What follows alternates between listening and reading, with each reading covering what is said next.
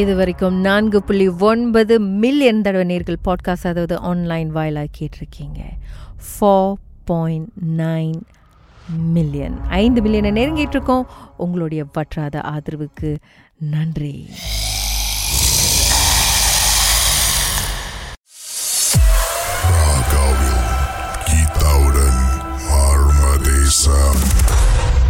வணக்கம் திரு தேவா, உங்களை பயம்படுத்திய அந்த சம்பவம் என்ன சார்?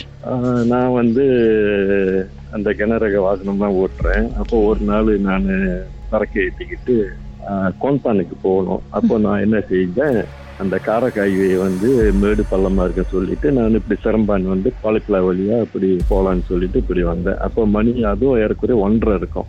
விடிய காலையில் லேசாக மழை பெய்யுது. அப்போ அந்த காலிக்குலா மேடு புக்கெட் புட்டுசுன்னு சொல்லுவாங்க. அது ஒரு பெரிய காடு, ரோடு வள வளவா வள வளவா இருக்கும். அப்போ நான் ஏறிக்கிட்டு வரும்போது உச்சி மேட்டுக்கு வந்துட்டேன். அடுத்தது நான் பள்ளம் இறங்கணும், அந்த ஏறின மேடு அளவுக்கு அந்த பள்ளம் இறங்கணும்.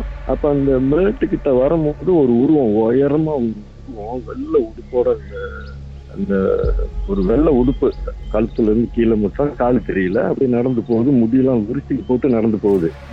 எனக்கு உடம்பு செலுத்திருச்சு. பார்த்தேன் நான், என்ன அது அப்படின்ட்டு, ஒருவேளை ஆஸ்பத்திரியில இருந்து யாரும் தப்பிச்சு ஓடுறாங்களா என்ன, ஏன்னா சிரமன் ஆஸ்பத்திரி கிட்ட தான் இருக்குது. சரின்ட்டு நான் கிட்ட போறேன், அவன் அடிச்சுக்கிட்டே போனேன். தப்புன்னு செலுப்பு நிச்சு பாருங்க, மூஞ்சி இல்லைங்க, முடிதான் இருக்குது, முடி தொங்கு, மூஞ்சி இல்லை. அப்புறம் ஒரு சிரிப்பு, ஒரு சிரிப்பு.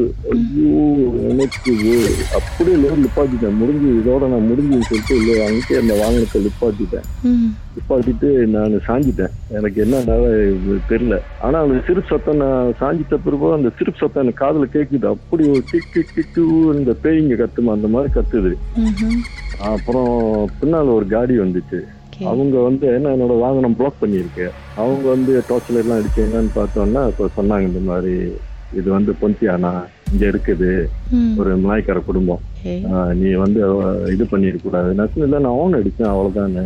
இல்ல சீக்கிரம் போ அப்படின்னு சொல்லிட்டு எடுத்துட்டு போய் அதோட அது ஒரு வாரம் நான் வீட்டுல படிச்சு அந்த மாதிரி ஒரு சம்பவம் பார்த்தேன். அது அந்த சமயத்துல உங்களுடைய ட்ரெயிலரை நிப்பாட்டுனதோட அப்படியே நீங்க வேர்த்து ஒரு மாதிரி பேனிக் ஆயிருப்பீங்களா சார்?